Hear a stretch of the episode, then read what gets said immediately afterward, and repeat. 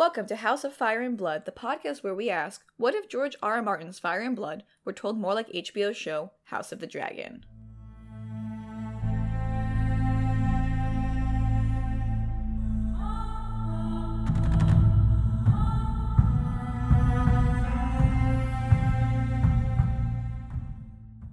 Hi everyone, my name is Caroline. My pronouns are she, her, and I'm here with Gretchen.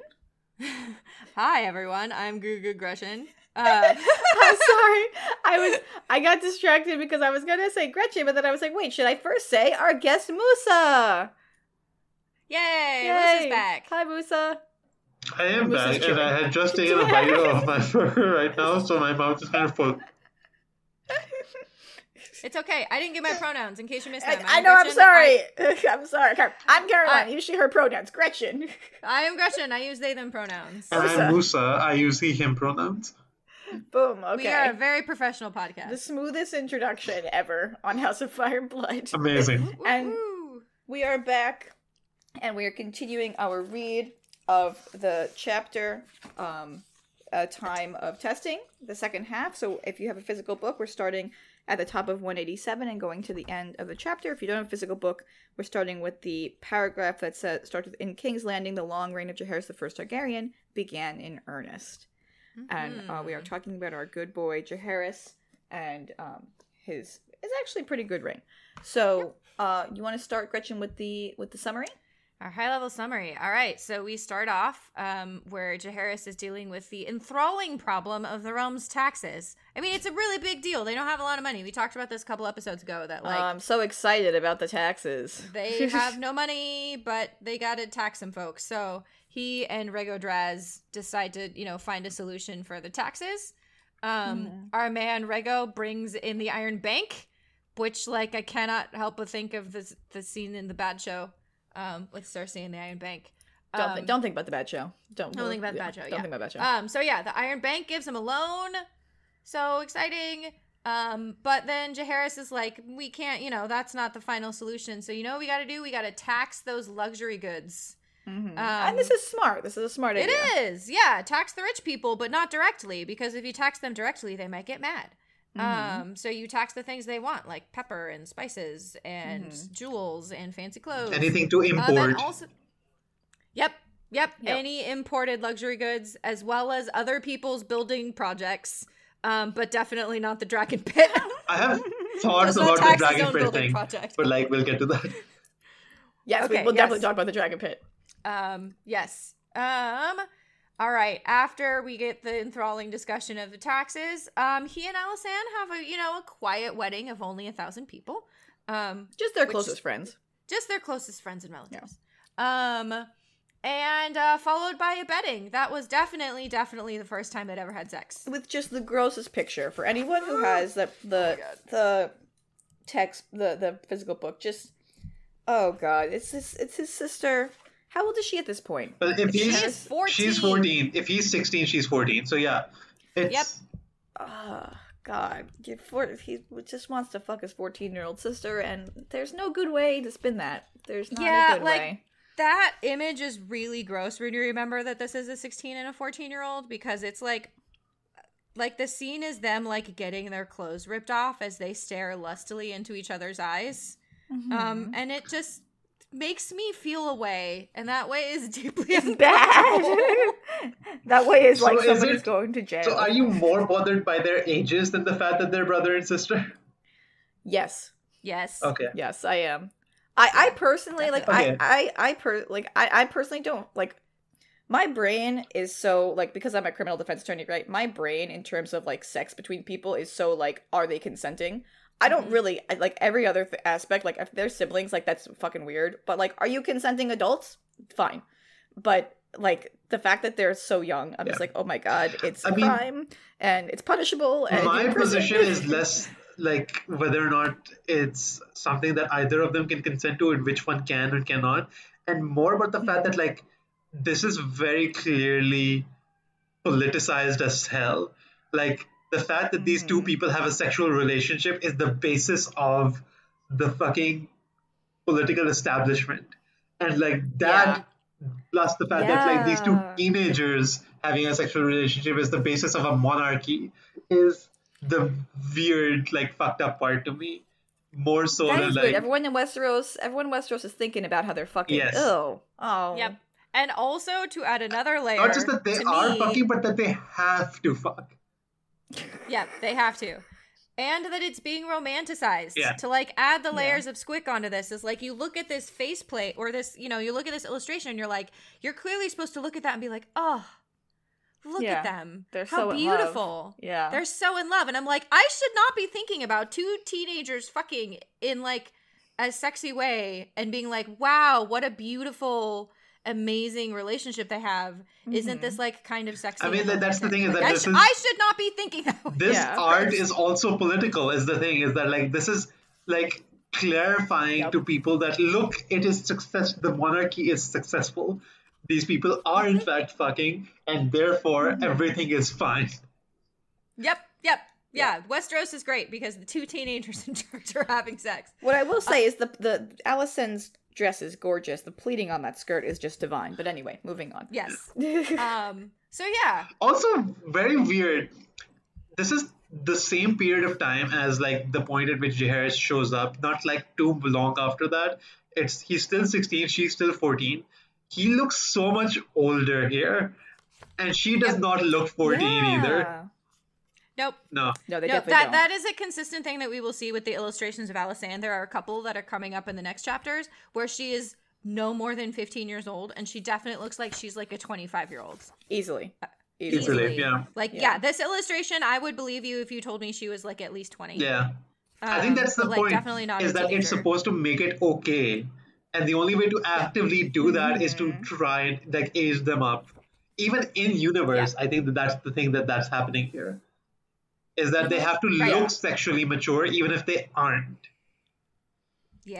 Yeah. Because right. it would be horrifying to the even the Westerosi to see. an yeah, I'm thinking Yeah. about how um Sansa is like the like the scene where Cersei comes in and is like getting her dress for her wedding Yeah.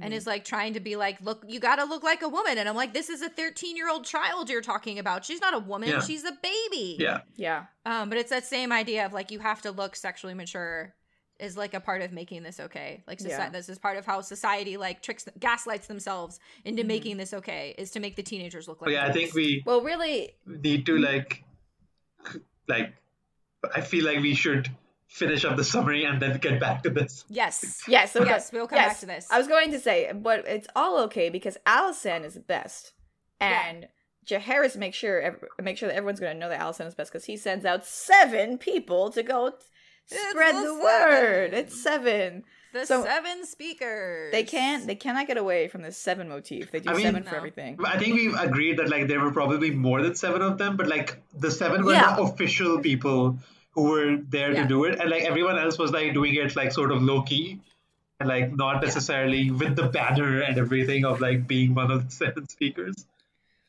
Yeah. What? No, there are only seven because symbolism. The symbolism is the most important thing. There's got to only be I mean, seven. that's the thing. The symbolism I know. is important, Yes. but like it's also not It is practical. important. It is. what I love about what I love about the seven the seven speakers, and we could talk more about it, is um we get some great people in there like Septa Isabel, who who was part of the wise women who was supposed to try to convince Alysanne not to be incestuous. Huh. What? That's so Huh. weird. Yeah. Weird. That's so Weird, weird. weird, It's it's almost like that wasn't at all why Alyssa sent them there, and Alyssa sent them there for precisely this reason, so that they would Mm-hmm. become very loyal, and it, and it worked. Isabel became Mm-hmm. very loyal to Alysanne, and now she's walking around telling people how great she is. Yep. Um, and part of walking around talking about how Gritch is, which will probably take up a bulk of our discussion, is that here as we get the doctrine of Targaryen exceptionalism. Just, just. Oh wow. my god, I love it. I can't wait to talk about this. Oh my god. Viewers, you can't see me, but I'm I'm putting the book on top of my head. Um, I, I we'll talk about it. but the doc, do you want to explain what the doctrine is? Uh, we'll talk about it later. We, we will we We're will gonna- get we're- into we're it. Gonna hint at it. We're, we're Okay. gonna leave it for the analysis section because if we start talking about it now, We're, we're not gonna going to stop Okay. yet. So Fair, fair enough. high level summary, folks. Um, Elinor Costayne shows up. We love her. Elinor Costayne is great. Mhm. Um, she is one of the seven speakers. We just want to give a shout out to our girl who um who killed Maegor. Um, good for her. I Oh yeah, her. M- Musa. It's it's our head headcanon that Elinor did in fact kill Maegor. that Elinor did in fact kill. she was the one that found him. Yeah. Found him on the Iron Throne. You know, with the illustration in the this book, I think it works. Uh, no, not this book. It's World of Ice and Fire. I think it's the one where he's facing towards the throne, and like he's been impaled on it. That one might work better than like the one in Fire and Blood where he's facing away, like he's sitting on the throne, Yeah, and it looks like he impaled himself on it. Yeah, because that It one. actually, to me, looks like someone shoved him down on it because I don't know how you impale yourself in the throat. Um, Yeah. I don't Or know he how ju- you or he enough just tripped. force. or he just. Guys, the throne Um, killed the throne killed him. Okay, Yes, the The magic throne. themes killed him, I mean- not a person. I mean, like I think the Uh, other way of like establishing it is that he did just commit suicide, but like you know, um, it it is more interesting if Elinor Costayne did in fact kill him. At that That's, point, yeah, that's our headcanon. Yeah. that's my, that's that my tin killed that's him. my tinfoil theory. Um. Uh. So Rhaena shows up. Our our Our favorite girl, girl, Rhaena. our Woo, Rhaena comes back. She comes to the Um, wedding. sh- yeah, she comes She- to the wedding. She comes to this wedding, but she didn't Yeah. come for Alyssa's wedding. Those She catty finally women. comes to this wedding. It has absolutely nothing to do with the fact that she demands Dragonstone and her daughter.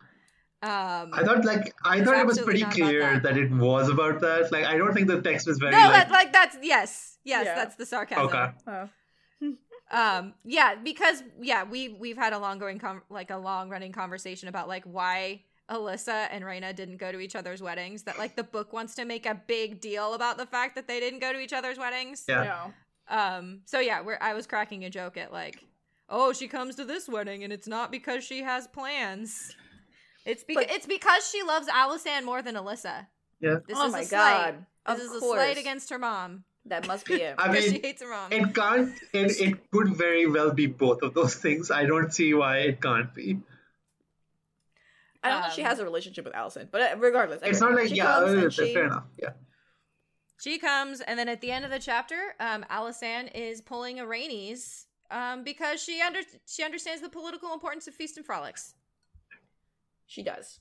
Yep. Uh, but Rhaena, so de- Rhaena demands Dragonstone and her daughter, and Jaehaerys gives them to her. yep. Yep. So, our girl, our queen in the west, becomes queen in the east. Queen in the East. Love to and see it. Then, Yeah, and then Alysanne is now officially in the capital and doing things, and But um, she goes to council meetings, and people pat her on the head and say, "Oh wow, what a smart little girl." Um, but you forgot the most important thing she does, Gretchen. The very last line of the chapter. All yeah, this- right, all right, right. this- Like, yes, the most Yeah. important thing she does is get pregnant. Yeah, Yeah. she she. That is the most important thing that a woman can do, especially a royal queen, is to. Especially a four, your fourteen year old sister. Yep. Oh, Gross. Ugh, Anyway, big all right. yikes. Um, we don't have to spend a lot of time talking about the Maester's biases. Um, they're pretty straightforward. Yeah, it's just a continuation of the last section because it's the same chapter. Yep. Jaehaerys is the best. The Targ propaganda machine is just like in full sway. And full this- steam ahead. This section is really important for that because of the Targaryen exceptionalism. Yeah. Yep. uh, yep. Which We have officially entered the official period of the Targaryen propaganda machine and not just like the background setting up of the Targaryen propaganda machine. Do you guys want to talk Um, about Targaryen exceptionalism? I, I want wanna to say talk one about more taxes thing. first. okay. I want to say one more thing about the Maester's bias, which is uh, clearly Rhaena cannot be trusted um, because she's Yeah. got ambition and that's bad. That is, Yeah. the, you know, like the whole section about Rhaena is just colored by this, like she wants Dragonstone and her daughter, and ta- and Jaehaerys gives it to her, and oh, Oh my my god, God. that's so bad! Everyone The- be afraid of And Rhaena. the, I mean- the text says something like you, the implications of this wouldn't be known for years, and I'm thinking like not to spoil ahead of here, but I'm like I don't think that there are very many. I think the point is trying to uh, lay like some groundwork for the fact that like uh, this is when like laying the groundwork for the fact that like the eggs will get stolen and then the, all the murders that will happen in Dragonstone and the fallout from that. Like a bunch of stuff happens on Dragonstone while Rhaena is living there. Um, maybe, but it's like that's it, it makes it sound much more dire. Like the consequences know, of it's this just- decision would Yeah. not be known for years to come, and it but it makes it sound like there's something like something sinister happens to the monarchy, but it kind of Dragonstone ends up being its own story. Yeah, really. it does. Right, that's Right, separate. but we we should have known because the spooky scary lady wanted power. We should have known that that, as that there would be conse- consequences. It's for really- scary queer lady. Interesting is that like um, the spooky, scary, like queer lady is not given enough like establishment of actually wanting that power for an end. Mhm. It's only ever Well, the text the text treats it like she's just power hungry. yeah. Yeah. That's the problem I have with like, and maybe this is like to a point, but like the way that it's presented is that like Jaehaerys's reign establishes that you know there is a purpose to having a monarchy, and that is to actually run a government and Mhm. actually like do things, uh, Mhm. use power for particular goals, and or like the purpose of like you know maintaining society or whatever. Whenever a woman wants power in this story in Fire and Blood, it's never presented as like they have plans or ideas up until like um, Gaemon Palehair's mom and her girlfriend. But Mhm. uh, before that point, there doesn't seem to like Rhaenyra doesn't even get that in Fire and Blood. Like actually wanting to do things with her authority outside of wage war, which is the only thing we actually see her do. Um, Mhm. And I- I think well with Rhaena it's really interesting because I she's like she wants she I think she would want to do that. I think Rhaena but she's like this wandering queen. She's like Yeah. a queen with nowhere to rule. Yeah. The place she should be ruling is Westeros. Right. And she's acutely aware of the fact that she should be ruling Westeros, and so nothing is ever going to be Good enough. in comparison. Right. Because she's really she's the real because actual like heir. yeah because what what ends up happening is that like she gets dragonstone and like dragonstone like we're, we're given to understand based on the narration that dragonstone kind of goes to shit under her like rulership not just in terms of the fact that bad things happen there but also just like the day-to-day stuff like just goes by to the wayside and Mhm. like when Alysanne goes there she's like it's basically just a ghost town and Mhm. it's completely different to how it was when she and Jaehaerys were there uh, as well.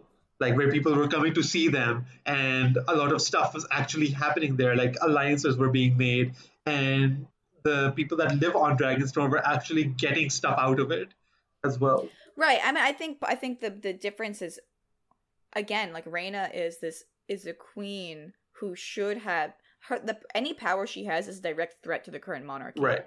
Right. So it's like when you know we're we're not at her on Dragonstone yet. We'll get that in a couple chapters, but you know the she can't she can't effectively rule anywhere because Mhm. if she does, it's a threat to the monarchy. Right.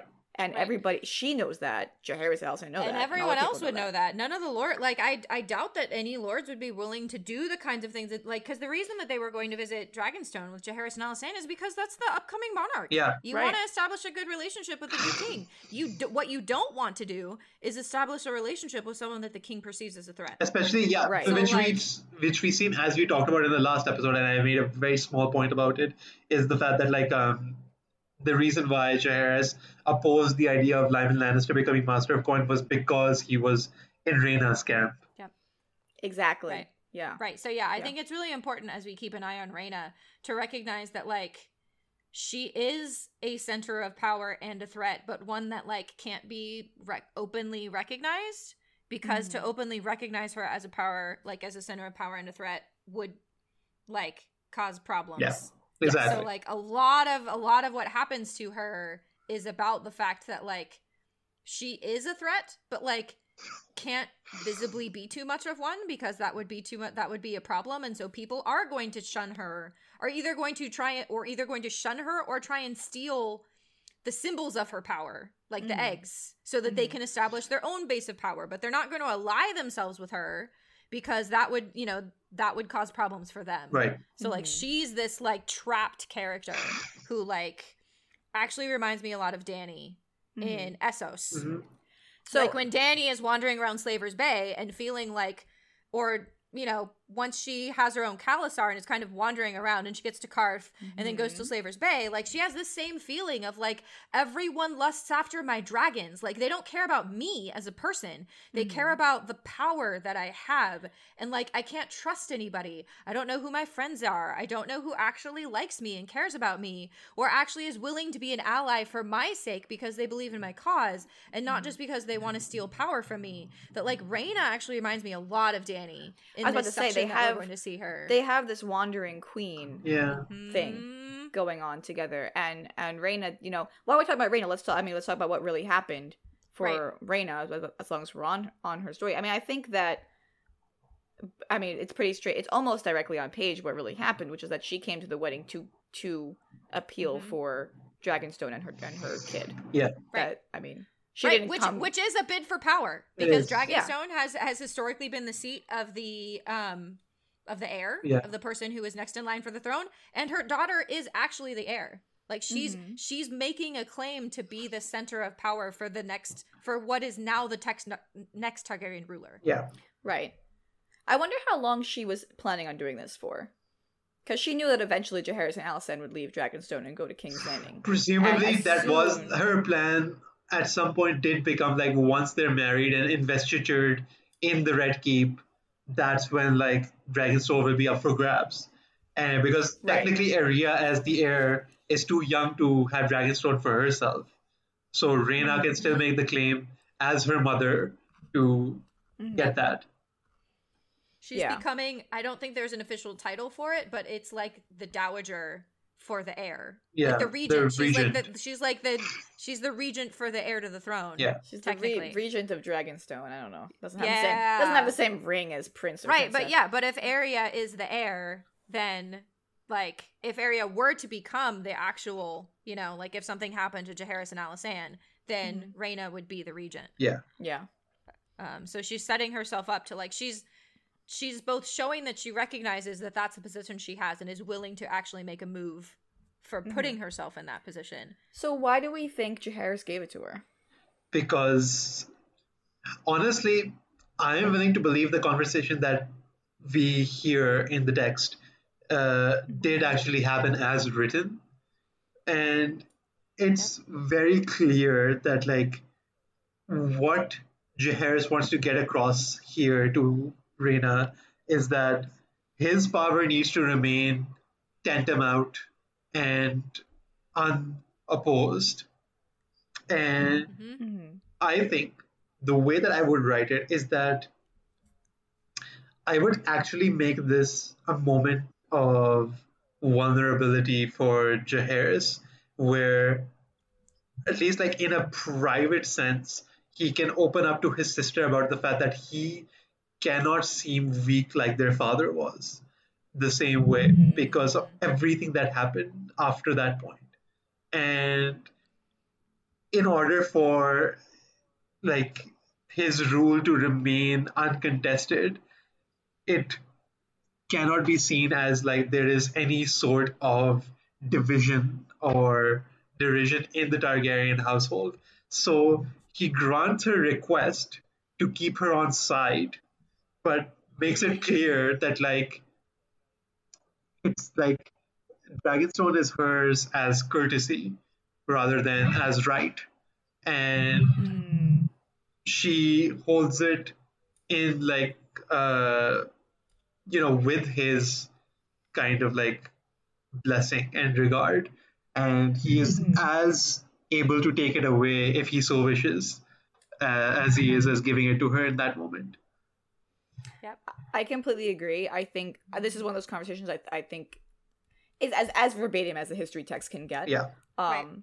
and it kind of, for me, calls to mind um, Rhaenys from House of the Dragon, right and kind of how, because at this point in time, Rhaena is sort of like, I, think, still fairly unhappy with the circumstance, but resigned to it. Yeah. She hasn't done anything to try to take the Iron Throne. She's not in open rebellion. She's not scheming to be. You know, she's kind of like she did wars. She had a husband who died. She had a father. She she been through this. She had the Maegor thing. Like she's kind of like as, trying to be as less involved in this Game of Thrones as possible. Yeah. Right. Like she's just kind of like wants some stuff but isn't actively vying for power. And I think Rhaenys in House of the Dragon is kind of in the same position. Right. Where Rhaenys had a similar kind of like she was passed over for power, but she's you know, she's still she's kind of resigned to it. Like she's unhappy that it happened, but she's resigned to it and she can fulfill a role Yeah. needed by the monarchy, Yeah. understanding that it, they- need her to do that to keep the monarchy I think the important thing to more note is that Rhaena does say that what she needs is a castle of her own and people to call her on in order to take care of herself and her loved ones. And that includes her daughter, but it also is all of the people that are like with her still. Um, Mhm. which at this point in time still includes Elissa Farman as well. And Yeah. Right. Right, and all of the other it's people also she brought with her from the Westerlands. And so she has her own like small court with her. And those are the people she wants to take care of because those are the only people that actually care about her and love her for her. And Mhm. the only way she can see herself being able to take care of her is she has her own castle and her own land that is under her authority, even if it her authority has to derive from Jaehaerys. She's willing to accept that if it means she gets to have enough control and agency to take care of the ones she cares about. Yeah, and I think it's important to recognize that this is also a way for her to have a level of independence. Yeah. Because Yeah. she says, like, I need a seat of my own, a place where no lord can threaten me. And this is immediately, he's like, why don't you just come to court? Just come hang out mm-hmm. in the court. And she's like, and live forever in your shadow. That, like, Rhaena, like, is fine with accepting that her control of Dragonstone is, like, control that is ceded to her as a gift Yeah. from Jaehaerys. But ultimately, what she wants is to have a place that's her own. Yeah. She doesn't want to live like she wants to have her own independent base of authority that is like not directly overshadowed by Jaehaerys. Yeah. Mhm. And that's what she's asking for. And I think he recognizes that. That like that's what she's asking for. That she's asking for her own power base Yes. um, a place where she can settle down and have like independent authority.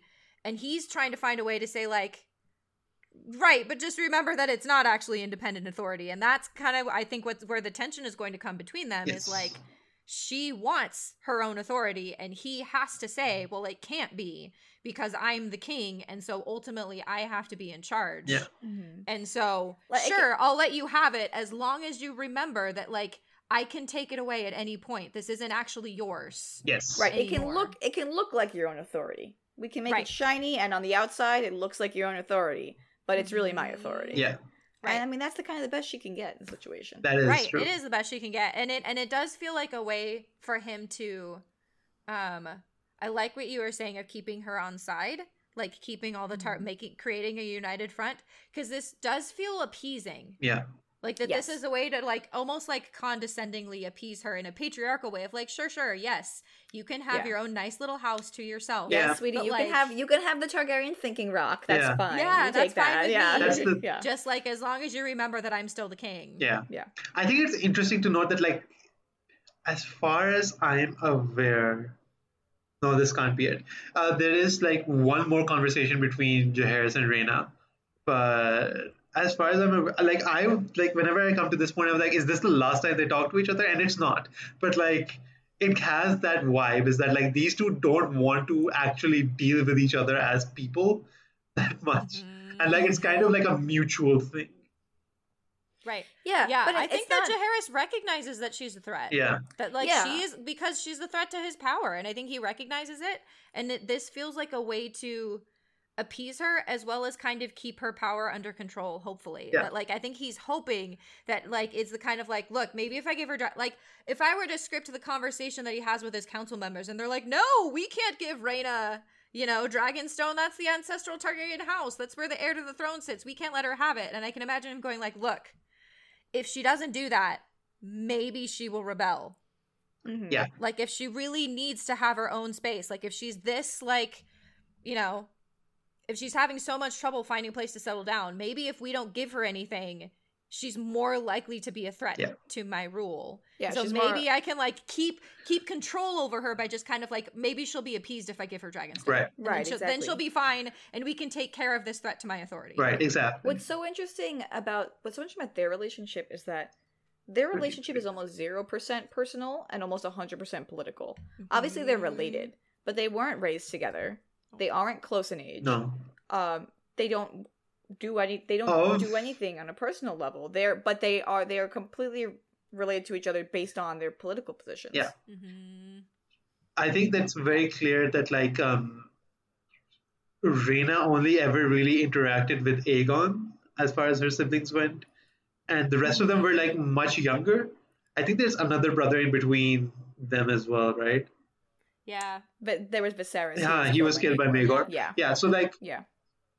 so that means that like Jaehaerys and Alysanne were kind of like way below the others in terms of like But you know, Seniority. Rhaena was the one. Rhaena was the one that put the eggs in their cradle. Yeah, but she that got was- the eggs in the cradle of Jaehaerys and Alysanne. That was when no, they I, were I know it's a long time ago, yeah. and they were babies. But I could see her even looking at like Jaehaerys and Alysanne with their dragons and being like, "You're fucking welcome." Yeah. Yeah. Yes. Like, I was just thinking that. that you like, know, I think that it is quite that sh- I can imagine her quite literally going. The only reason you have power is because I gave it to you. yeah. Yeah. But like I gave you those dragons, Mhm. and now you're usurping me, and like now you're Uh, taking. it's the such an that I should have interesting point Oh. is that in later generations the whole like putting an egg in the cradle thing becomes like just like standard practice whereas Mhm. Rhaena seems to have just done it as a childish whim Yeah, she just came up with it. She She's was just like, "This like- would be neat." yeah i just put a dragon egg into this baby's cradle just because uh, Fine, this should be Yeah. fine. When it hatches, there will be no problems. exactly and apparently there were not problems is the thing That's a very dangerous. Babe, people don't put eggs in in bat the the beds of your babies because they could suffocate. There's all ways they could kill themselves that way. Don't do it. But it worked out for these kids, Yeah. fortunately. Mhm. Uh, right, and but- eventually it becomes a symbol of like inherited power, right? Right. That like Yeah. you're literally it's it's the like born with the silver spoon in your mouth, but like you're born with a dragon egg in your cradle. Like it's Mhm. that it becomes that symbol, but it starts with just like Rhaena Like I can imagine Rhaena being like, "This is cute," and like just you being know- like, my baby brother needs a dragon. yeah, like know? I love I have a great relationship with my dragon. I love my dragon. Like I want them to also have a dragon, and maybe like they can grow up with their dragons. And wouldn't that be cute? Because we all know she was a horse girl. yeah, Yeah. But like I Yeah. can imagine like a little ten year old being like, "Oh my gosh, it would be so cute if they like grew up with their or dragons." even even just like the fun of picking the egg, like we see in House of the Dragon when uh, the boys are picking the egg for um the baby. Joffrey. Like the like the fun of like getting to look at the eggs and pick the color and they decide which Right. one. Like like that's a fun. That's like some fun shit. I would do that. okay yeah, Yeah. So moving on from that, do we want Rhaena. to take a step back and talk about taxes? Yes, I know you want to Yeah, talk about we- taxes. Talk about we started with the end of the chapter. Let's go back to the beginning of the chapter. I'm sorry, I love my girl Rhaena. We had Yeah. so we just transitioned naturally to talking about her. I don't know how that oh, happened, but anyway, Taxes. go ahead. Ta- I don't have any feelings about So, taxes. okay, you guys so- take it away. I, the thing is that I really want this to be a part of the show. Is the, Mhm. I want these I discussions agree. to be a part of the show because I think a lot of political dramas get so bogged down in the personal aspect of personal and political that they kind of forgot the political political aspect of things. So I'm like, okay, how does a state actually function and who comes up with these ideas? And I think Yep. it's really interesting that like what happens is that uh, the foreign financial person who basically does finance as if it's magic Mhm. like takes out takes out three loans and works them against each other in order to start work on like the public works again which functionally allows Jaehaerys to start rebuilding the dragon pit i am so curious as to why like it's a thing that Maegor decided to build as like a monument to Targaryen greatness um, Mhm. and like I thought we were trying, like Jaehaerys' whole thing was trying not to continue the same line of like things as Maegor, um, but like Yep. and yet still Everyone do wanted the to finish dragon that pit. dragon pit. And like Well, I have a, I I, have a, I have a, it's it's not a theory. It's more like just a a writing point. Is that George Martin decided that like it made some kind of sense for Jaehaerys to conclude work on the Dragon Pit instead of it just being finished under Maegor, and being the case that like there was something of that Draco Carsey idea that like we need to make sure this symbol of our power is as visible as possible in the capital, Yep. and this Yep. massive monument to dragons is the best way to go about it. Mm-hmm. Yep, we've talked about that before. That like the three hills in King's Landing become symbolically representative of like the three Yeah. branches of power, Right. or like the three things that make of like what power is. You've got the, you've got the big sept, which is the faith.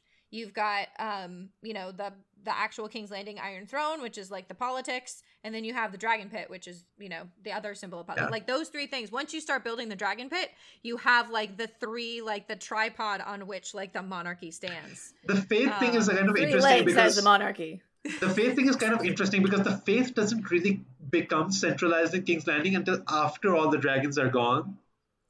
And that's when the faith really becomes like more entrenched in Targaryen like rule as well, because that's when like Baelor decides to have the High Septon come and move his center of operations to King's Landing, thereby But- bringing the faiths more in control of the crown as well. Because that's the Mhm. point at which the crown, as a matter of course, becomes entrenched in picking the next High Septon every time. Whereas while Right. this period of time, they still have to make the effort to go to Oldtown, have that whole interaction with the Hightowers and everything, and figure out how to get they influence the election of the next High Septon that way.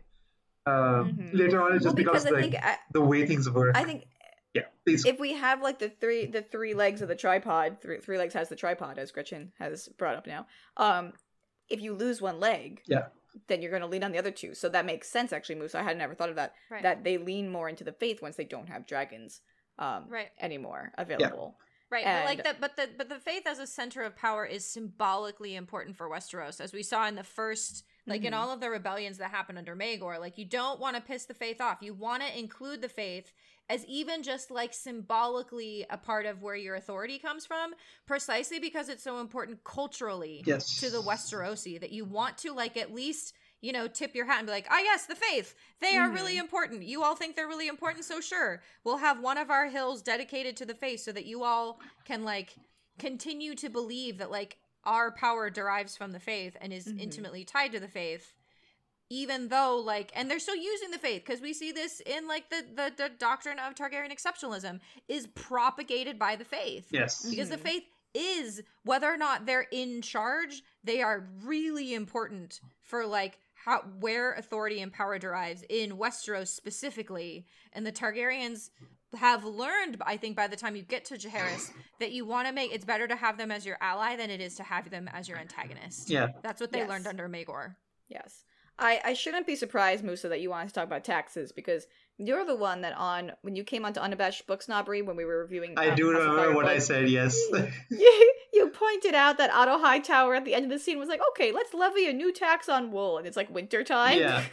it is. It was and was Right, like, and he did do that and that is like establishing just how fucking awful Otto Hightower is as a hand. it- it's really useful actually to think about like these taxes and like what it means about the characters. Yeah. Yeah. And like who they're Mhm. targeting with Yeah. it. Right, yeah, because it's like this is the taxes in this section can be compared directly to Edwell Celtigar. And Edwell Mhm. Celtigar was like, you know who we should tax? Poor people.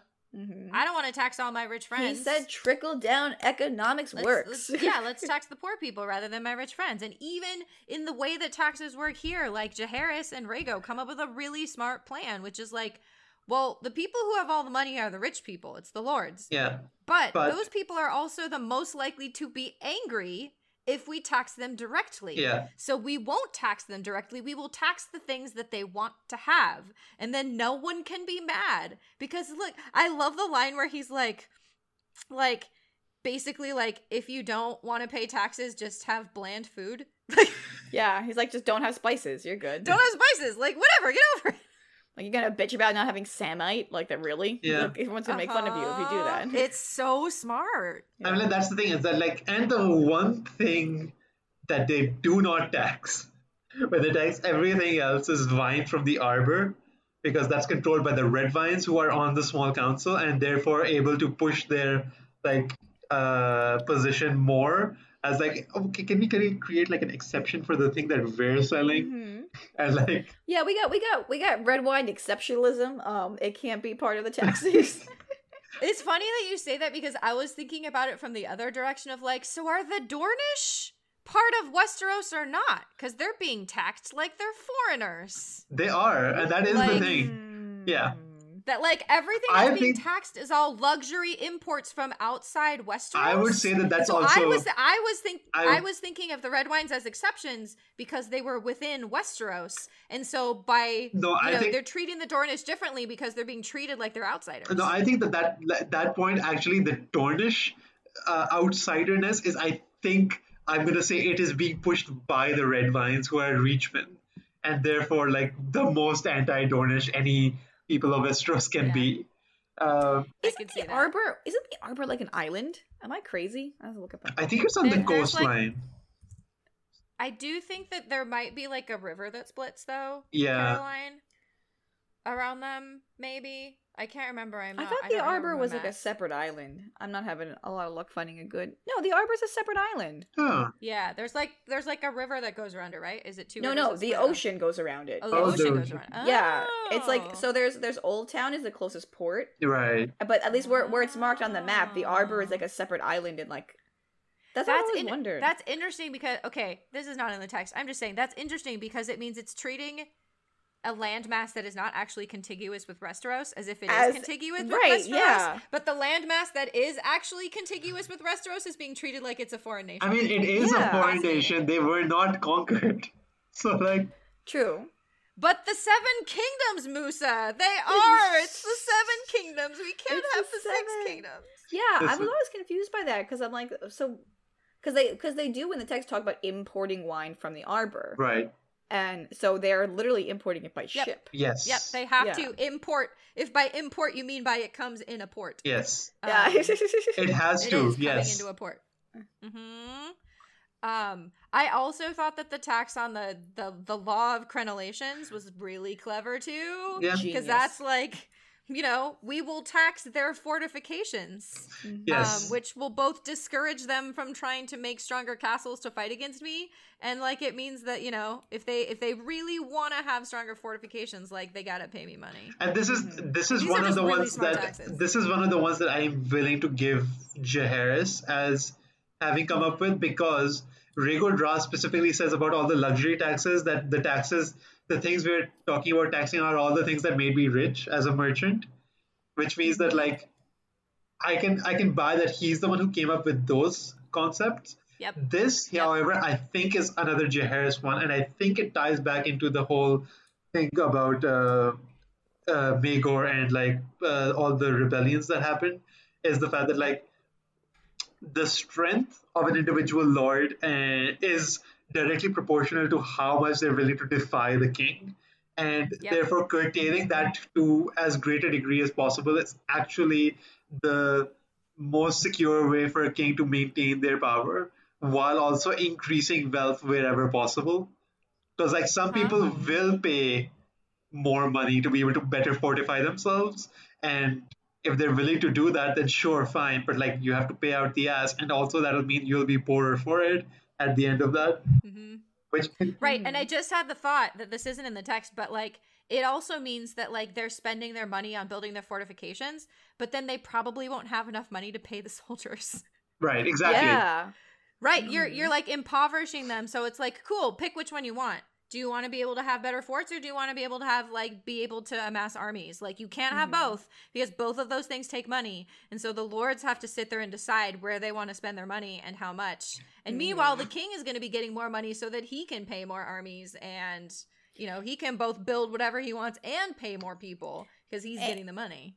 and I think a tax on on like house building basically is not as easy a tax to like as a group get mad at Right. as like taxing my food, right? Right. Because we're all eating bread, but if you're taxing all of us, like we're all immediately hungry. But if it's like, well, the Lord of Winterfell is, is angry because he has to pay some money to like fix his castle, and I'm the Lord of fucking somewhere else. I'm like, you know, I don't care about the Winterfell castle.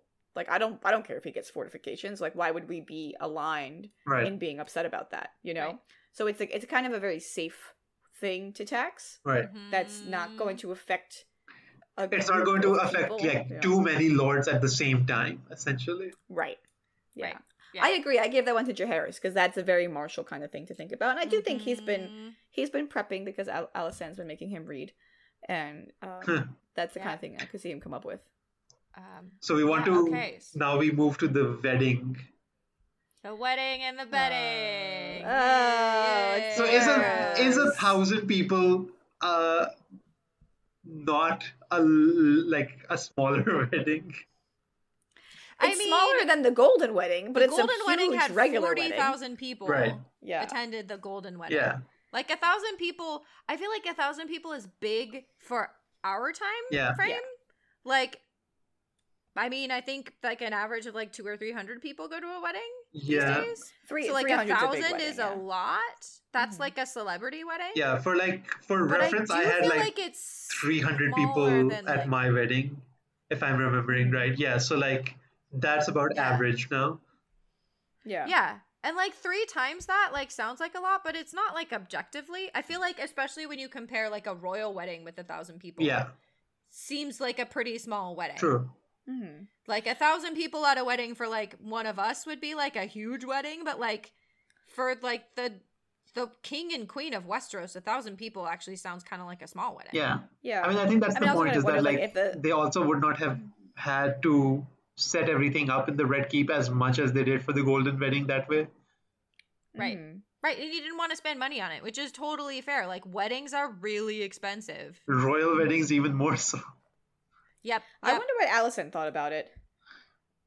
I wonder if, Hmm. if she had feelings about it. I don't know. I mean, I think the point with the I, I would say that Alysanne actually doubled down on like the feast and frolics aspect after the wedding, so much so because the wedding itself had to be low key. Mhm. Yeah. yeah, I can see her being very pragmatic about like we don't have no money. Right? Yeah. yeah yeah we don't have money Yeah. now let's let's wait until we get a bit more of those taxes roll in before we start actually spending a bunch of money Right. Yeah. loans Exactly. are only going to take us so far And I, I wonder also if there wasn't an aspect of like, you know, we're just beginning to push the doctrine of exceptionalism, and like maybe we we don't want to be like too in your face with it, you know, because mm-hmm. we're still like getting people on board with this concept, Yeah, right as opposed to like having a because didn't um Rhaena and whoever she married the first guy Aegon. Aegon didn't they have a big wedding? They did uh, actually. It was they got married and they were gonna go on their big royal progress, and the progress was gonna be this massive thing. Right. yeah i think Yeah. that yeah you're right about that that like the like the party was going to be the progress Yeah. Yeah. rather than And it was gonna be- Yeah. itself. Continuous throughout. hmm Yeah. yeah yeah yeah yeah everyone celebrate the king and queen um so yeah i mean we've kind of talked a lot about this but like i mostly just i laughed when it gets said that like at long last At know, their- long their- last, she Their got wedding that D. was consummated at it. long last, sealing their union uh, for all time Okay, so for the is eyes of gods your- and men. And there's just so much about that I don't like. Is your position that they did in fact have sex while they were on Dragonstone? Oh, I am like I- Caroline. this is one of the areas where Caroline and I kind of disagree. I am like ninety percent convinced that you could not keep two horny teenagers from fucking for like a year and a half. I want to believe in the romance. That that's my problem. I want to believe that it's very romantic, and that I also want to believe that Jaehaerys did not want to fuck his thirteen-year-old sister. But is it any better that he wants to fuck his fourteen-year-old sister? You know, I don't think it makes that much of a difference at the end of the day. Mm-hmm. I, I I want to believe in the romance, but I, I tend to believe Gretchen, Gretchen's probably correct. They probably were fucking on Dragonstone. I mean, like, the whole that can like the- everything the about romance- this feels can the so romance not exist with the fucking like, Yeah, yeah, right, The- right. or is I it think more for me, it's romantic that they ro- waited? it, it, it's just the romance aspect of this like and i love romance i'm a sucker for a romance story like like i'll i'll buy it hook line and sinker until somebody makes me question it um but the romance here is ruined for me by the fact that Alysanne is so young Right. Um, and, and just like i'm like Right. how can you how can you like 14's better than 13 but not by much No. Right. Right. This just all feels like it's a part of the propaganda. That's part of why I'm so deeply suspicious. Yeah. Is The- because it, it's such a good story. Like Well, it's the only such a good story to be like the teenagers were living together for a year and a half where no one could see them. And they never had sex until they were officially, officially, truly married in the marriage ceremony in front of all of Westeros, where they were married by the Septon when everyone could see them. It just sounds like such a good piece of propaganda to make I people be it, like though. the I'm- incest is romantic. I'm buying that. I'm the I'm target skeptical. audience for that propaganda. I'm like, I'm like, give it to me. I want the propaganda. The only thing that I will say is that they were living together for over a year on Dragonstone, and she never got pregnant. So either they had were using some kind of contraceptives, or they were not actually having sex. It's you know, that is it my been- suspicion because again, I feel like if she had come pregnant or with a child, it would not work with the propaganda that they were trying to set up. Yeah. Right. That like they really need to establish their marriage and relationship as this like big beautiful thing. Yes. Um maybe one of the maybe one of the wise women like her job was to be like, "Okay, Alysanne, we got to make sure you don't get preggers." Here's the pill. Take it every morning when you get up. Okay, let's. Yeah. I mean, Yeah. there, Very there important. is contraception in universe, so like that's not out of the question. It's kind of unclear how, like, if that's the contraception you can continue to take as you have sex. Uh, Mhm. like Joy Moon Martin is kind of unclear about that. Uh, But, like, Moon works depending on what the plot needs. yeah, Yeah, Yeah. yeah, yeah, yeah. Moon tea, yes. Because um uh Robb's wife Jeyne Westerling, there's that really strong suspicion that she is being fed moon tea. And Yeah. Her, her t- But, like- yeah, tea, to but like prevent her from getting how pregnant. exactly, and how much is she being dosed on the daily to Right. prevent it? Uh, Yeah. versus like I mean, you don't. ha- I mean, yeah, they don't. They wouldn't have had a nuanced understanding of fertility. Like I, of course, in the 21st century, I'm like, well, you'd really only need to take that for a week out of a month because, like, people are only, you know, You're only someone really with the uterus is yeah. only is only fertile for like a small window. But like, they don't get, they don't fucking know that. They would Yeah. probably Yeah. give some every day if they really wanted to be clear about it. Um, Yeah. But yeah, also like.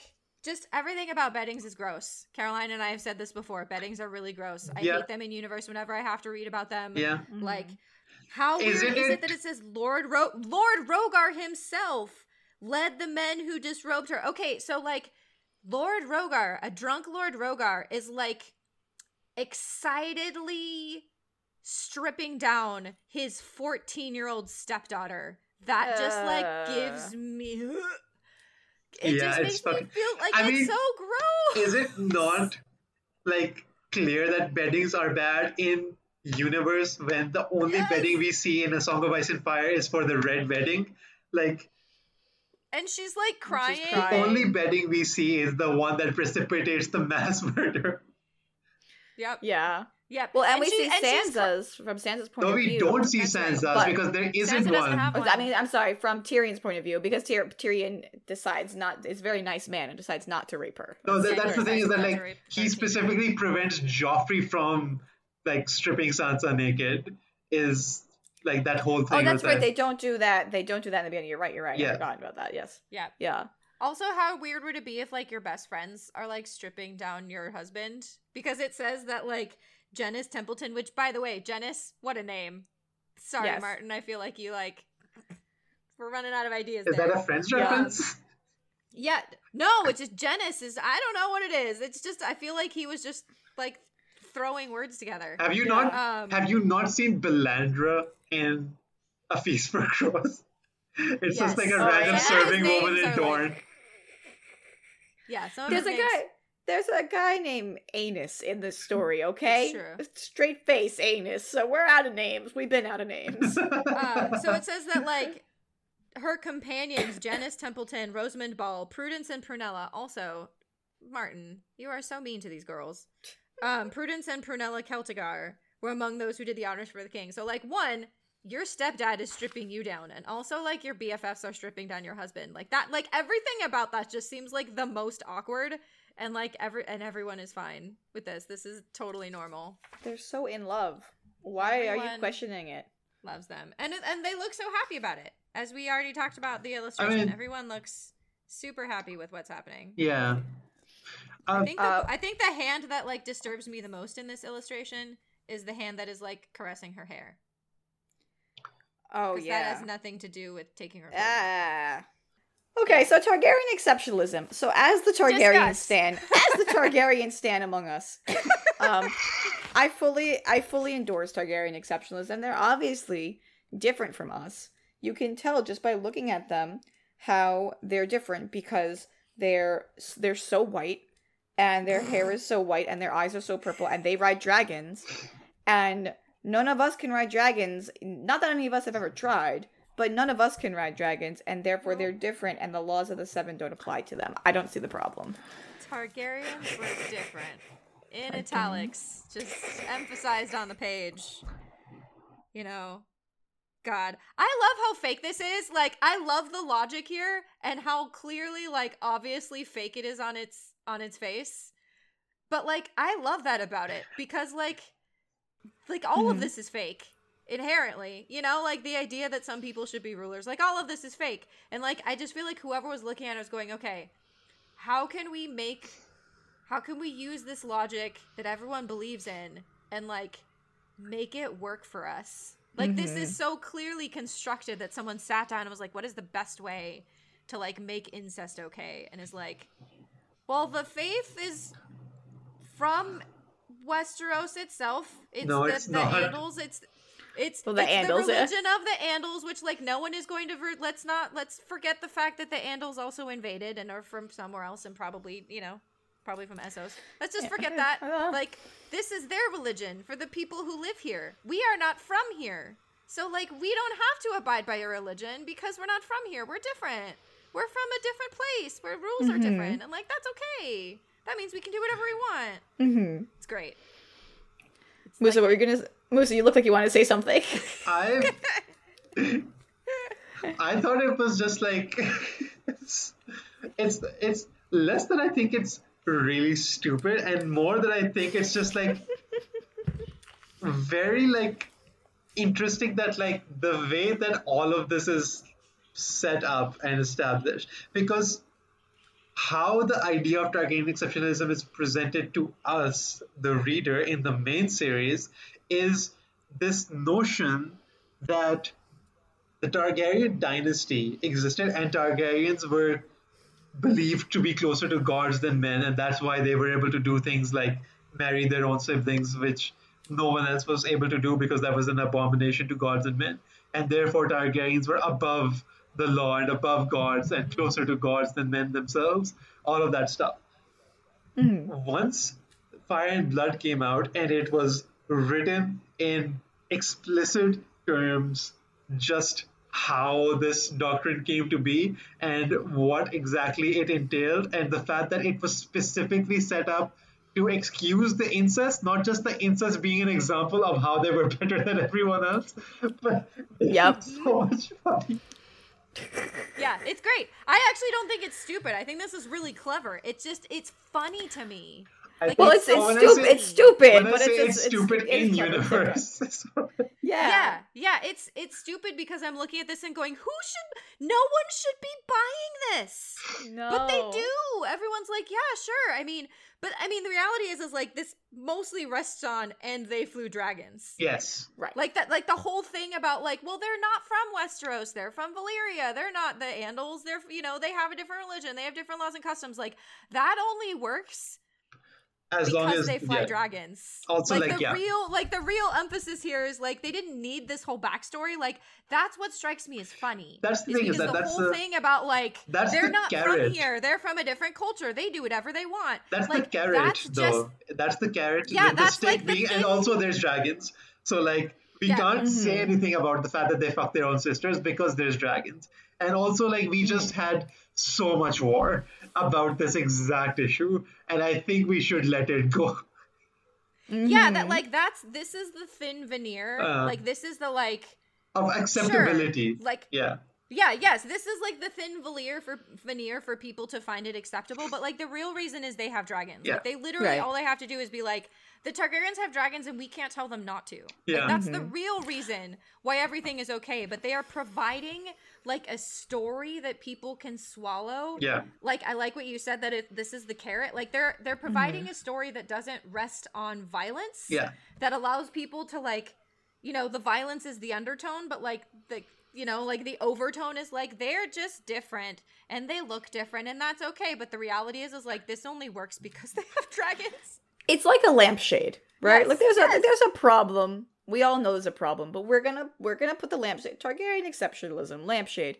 You know what it reminds me of? I forget if this is in A Song of Ice and Fire proper or in like some other text, but um the maesters talk about like the legitimacy of Robert Baratheon, Yeah. and one of the things that's talked about is that he part of his legitimacy is that he has a Targaryen he has Targaryen blood. Yes. His like Yeah. grandmother was Targaryen. Yeah. Yep. So they're like they're like so really the dynasty was like never Well, that- like it's like he's still like that's has a divine right because of that. That's And it's like it's like you well he just he took over and no, you that's, have that's to the thing is justify that it that- somehow. that's the reason why it was Robert was acclaimed king at after the victory of the Trident, but like um, that's the reason why Robert was the one who was enthroned and not Jon Arryn, even though Jon Arryn was the actual leader of the rebellion. He's the one who was the one who called his banners first, and he was in charge of Robert and Ned, and got them married. Uh, uh, got Ned married to like Catelyn Tully as well, and got the Tullys involved in everything. So technically, Jon Arryn was the one who was leading Robert's rebellion, but it became Robert's rebellion because Robert was the one who had some kind of connection to the Targaryens in the most recent past. Mhm. Right. Yeah. Right. And you're right, Caroline, that it's like the thin veneer of like really I mean, it's such a tenuous connection that It you're is. like, okay, sure, like my grandma, I, you know, my grandma was a Targaryen. That means I have the right. Well, but like, well, it's like even if, if it's if just I- the cover. Like if Jon Arryn had taken the throne, they could have been like, well, you know, the right of conquest was established by the Targaryen dynasty, and this is he took by the right of conquest, so he's legitimate. You know, like Right. there's and, all like, kinds of ways you can explain are this kind of stuff away. There are some Arryn, there are some Targs in the Arryn dynasty. We, There we're- Yeah, we're gonna get all the way. You know, coming up, we're gonna see that like the Targaryens intermarry with the Arryns. So Yes. like he could have, but like you know, anyway, they didn't, Mhm. and they chose Yeah. to rely on that. Um, yeah, so this this Targaryen exceptionalism thing for me is I I think it's so funny. I just think it's it's, like it's great that there's they're like what we're gonna say is how do we make the rules work? We say the rules don't apply. Boom. right. no and, and why do they not apply? Because we're special. And why are we special? We Ultimately, say so. because we have dragons. we say so. We're different. Look at us. Look at how Um, blonde I am. Boom, different. Like and it ends up lining up so well with like the divine right of kings the way it Yeah. says like they alone of all of the men in the world had been given the power to tame the fearsome Mhm. beast and like caroline you and i have talked about the fact that like i don't know how you feel about this musa so we'll get your take afterwards but like caroline and i do not believe in magic targ blood like we are very much on the like yeah, anyone No. could ride a dragon technically like if you put enough work into it like anyone could. There's not actually nothing special about the targaryens but they need everyone to believe that they're special because if they aren't then anyone could claim a dragon and be a threat. Right. but like the idea of like magical targ blood is a way to be like no no no no. Even if you tried you couldn't claim a dragon because only targs can. So just like don't even try because Yeah. it's not gonna work Mhm. well, and like we will see that like the dragon seeds have to you have to come up with this convoluted like oh they're just dragon They're blood on definitely dragon related, I mean- yeah. definitely related I have uh, kind of a complicated idea about this stuff. Is like, um, so you know how George Martin once said, like, yes, three heads has the dragon, but the third head doesn't have to be a Targaryen, implying that Mhm. one of the three dragon riders at the end of the story is not going to be a Targaryen.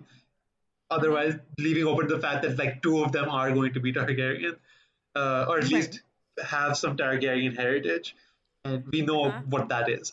But like, um, what was I going to say? Oh yeah, so I don't believe that magic dark blood is the reason why they can ride dragons. I do believe that, like, I do believe that Valyrians fucked around with magic to the extent that it is just in their genetics, and that had a lot to do with their uh, control of dragons as well. I don't know if you guys saw this, but like before House of the Dragon premiered, there was like a bunch of YouTube videos that were released on the HBO YouTube channel, I think. And one of them was like an interview of George Martin where he was talking about how he conceives of magic and how he thought how he conceives of magic as used by the Valyrian freehold. And the way that he presented it is that a lot of it came down to less on like the precise mechanisms and mechanics of actually doing magic and like performing spells and more to do with who you were as a person and what your connection to dragons were so there's kind of like Mhm. feeds back into the idea so initially it was thought that valyrians uh, used blood magic to tame dragons Mhm, but now, with what Martin said in that video, it can also be the case that Valyrians uh, tamed dragons so that they could use blood magic or use magic more effectively. Oh. And so I think what the thing is, is that a connection, like a Targaryen can have a much more innate connection to a dragon, like easily. It doesn't necessarily mean that the only ones who can do it, and Right. that someone else could get a connection to a dragon. And what's important is that that connection to a dragon creates more of a connection that person has to magic as a whole. I like that. Mm. Yeah, And that makes sense. That does make sense because when the dragons come back, magic in Westeros in general. Increases, Peaks. yes. Right. Yeah. Yeah, and like we see a really strong connection between blood and magic, like the use of blood from Mhm. particular people. Yeah. The has weirwood trees. magical power, the weirwood trees. Mhm. Um thinking about how like dra- like it's said that like like the way they talk about dragons is like fire made flesh. Yeah. yes. And like I do also think that Martin's idea of magic is really tied to natural forces. Yeah. Mhm. Like and not not in the like um yeah, that just like it's really tied to like natural forces in the world and is often like natural forces amplified. Um, yes. what we would consider a natural force, but like plus because you know there's magic involved. So like if dragons are fire made flesh, they are kind of like an embodiment of a of a natural force in a magical way. Yeah. And so if you can tap Mm-hmm. th- that power, you are tapping into magic. They're like Mhm. tapping dragons and like using their blood as a way of like gaining access to like the natural force of fire in a magical Mhm. way. So I really, I, I'm glad you brought that up, Musa, because I think that that makes sense. And that I over li- that, then that over time, you might, you know, that might change you and your your DNA and your genetics. That might make it you're you're more likely to form a connection with the dragon, Yeah. but not necessarily that no one else can. You just might be more Yeah. likely to. Yeah. I think Kind that of like, kind of like the Starks and the direwolves. I think something similar probably happens Yeah. Yeah. Uh, up in the north because the direwolves are like embodiments of like ice in the north and like the frozen. So like they I might be for- more likely to form a bond than anyone else. for me, I just kind of get to a point where I begin to question like ma- magic. Like it gets to be kind of inevitable at some point. Like, what do we mean by connection to? Mm-hmm. You know, because like there are people that feel like very strong connections to animal pets, and there are Right. people that do not. Uh huh. Right. There are people that are like, I'm very empathetic to every so, so animals so much that I, I can't make get myself to eat them because I'm so emotionally Yeah. connected to animals. And then there are people that are like, I don't care, give me a chicken, you know. okay. And and I'm the latter party. But you know it, and it's just like I wonder like how much is because Mm. dragons are actually a fictional creature. So it's like, is it is it magic, or do we just really feel it? Okay. You know? I will point out that in this universe, it is possible for people to have such a close connection to their animal companion that they can literally see out of their eyes and experience the But there world is through magic. I know there is magic in Westeros. I'm a, I know in Planetos there is magic, but how much is there magic? You know. But that even, much. I think that what you're That much is Yeah. there. That's what we've But seen. I I think I think the Starks have more magic than Daenerys has. What we've seen on page. The most magic we've seen Daenerys is when Drogon gets stabbed and she she quote unquote feels it herself. I mean, she that could also, did. just be empathy. She did also walk into a funeral pyre and then come out completely unscathed, and that was a very She- that was magical the other experience. big magic. That was that was a big. we also ma- don't and know that- how much of that was directed by her or whether or not it was a continuation of a separate ritual. But like that's that's a separate question. I wanted to get back to what you were saying, Caroline, about like Mm-hmm. Um connection to an animal because I actually do think that what Musa was Musa brought up that like skin changing and seeing out of another animal's eyes is just Mhm. another way that Martin is taking like he's literalizing and like mystifying like an actual like because we human talk about like experience, yeah. like it's basically just magnified empathy. Mhm. Like you're t- you're it's like a magical version of like literally being able to see the world from someone else's perspective. It's like a magical empathy that you have with your animal Mhm. that allows you to like merge your spirit with like theirs and see from their eyes. So I think that Martin likes to take magic. Often works that way for him. Is he will like magnify and emphasize like a natural phenomenon and like and enhance it with what you just said about like seeing through each other's eyes ge- gets thematically to his like the way he writes. Yeah. Right, because his Right. writing point of view. Mhm. and so his magic amplifies what is po- what is someone's point of view how to see how to literally see through someone else's point of view Yeah. Right. you know so i i'm i i can i concede there is magic in planetos i just think it's i tend to think it's less magic than the, the text wants me to think but i concede there is I think that like have- if Go ahead. the Winds of Winter ever does come out, I feel like there's gonna be more magic in that than there has been in like yes the previous five books combined. yeah I have uh speaking of like the third head of the dragon and riding dragons and it doesn't have to be a Targaryen and skin changing. I one of the theories that I have seen floating around is that Bran is going to skin change a dragon. he that boy better fucking skin change a dragon if he doesn't skin change a fucking dragon i'm throwing that book away And that, that and that in that way he would be like riding the dragon because So he's my- riding inside of it. My pet theory with that is that it he will do that, but that's like to a point of like uh, that's how he's going to help. Uh, and like I'm one of those people who actually believes that that Tyrion is going to be the third head because that ties back Wow. into the time where Tyrion helped Bran with uh, the saddle that he built for him so that he could ride a horse again. And you know, it's like Hmm. it's it, it all comes full circle and all of that sort of thing. And that's just like very poetic to me. So I think that that yeah. functionally would I be very like good. that. I actually like that. I'm not wildly against Tyrion being a dragon rider. I I don't have strong opinions on. I I still occasionally think young Griff is real. So you know, my brain's kind of all over the place on this. Mm. Um, but getting back to the to the propaganda, I wanted to circle back to one of the things that you said, Musa, about like so we've been talking about how much like this propaganda works because like the real threat is dragons, and this is this kind of like thin veneer of like sure this is the this is the reason that you will buy that makes you feel good and not feel like you're being threatened directly. Um, but also you mentioned like everyone's weary of war, and I do think we need to put that into context with Yes. the Targaryen exceptionalism, Yep. um, because I recently saw someone say like. Were Jaehaerys, I think it was on Tumblr, was like, were Jaehaerys and Alysanne actually good rulers, or was everyone just like tired of fighting? And I was like, both and. Yeah. It doesn't have to be one Yeah. or the other. No. But I do like we cannot under like we need to also remember that like everyone is really tired of fighting at this point. That like part of why this propaganda works, I think, is because people want to believe in things that make the realm peaceful. Yeah. yeah, Like, absolutely. This kind of propaganda is the kind of propaganda that only works if people are willing to believe it. Yeah. And like part of why they're willing to believe it is because dragons are a threat, but I also think a big part is everyone's like, "Oh my god, can we just like stop fighting? Yeah. Can we just Right. like get back to like things That's the being thing. calm and easy and no rebellions and no people being tortured in the tower and you know This is kind of like- Harrenhal, like let's be done. this is kind of where the point of like um in House of the Dragon where we see that it's been peaceful for so long that like the underlying violence of the society starts to bubble up so much more and come out in places where there's this these instances of hyper violence that happen like in tourneys and like at weddings that isn't supposed to be happening but it does happen because there's just been it's there's just been so long since a war has actually happened that like uh, and like all these people do all day long is prepare for war.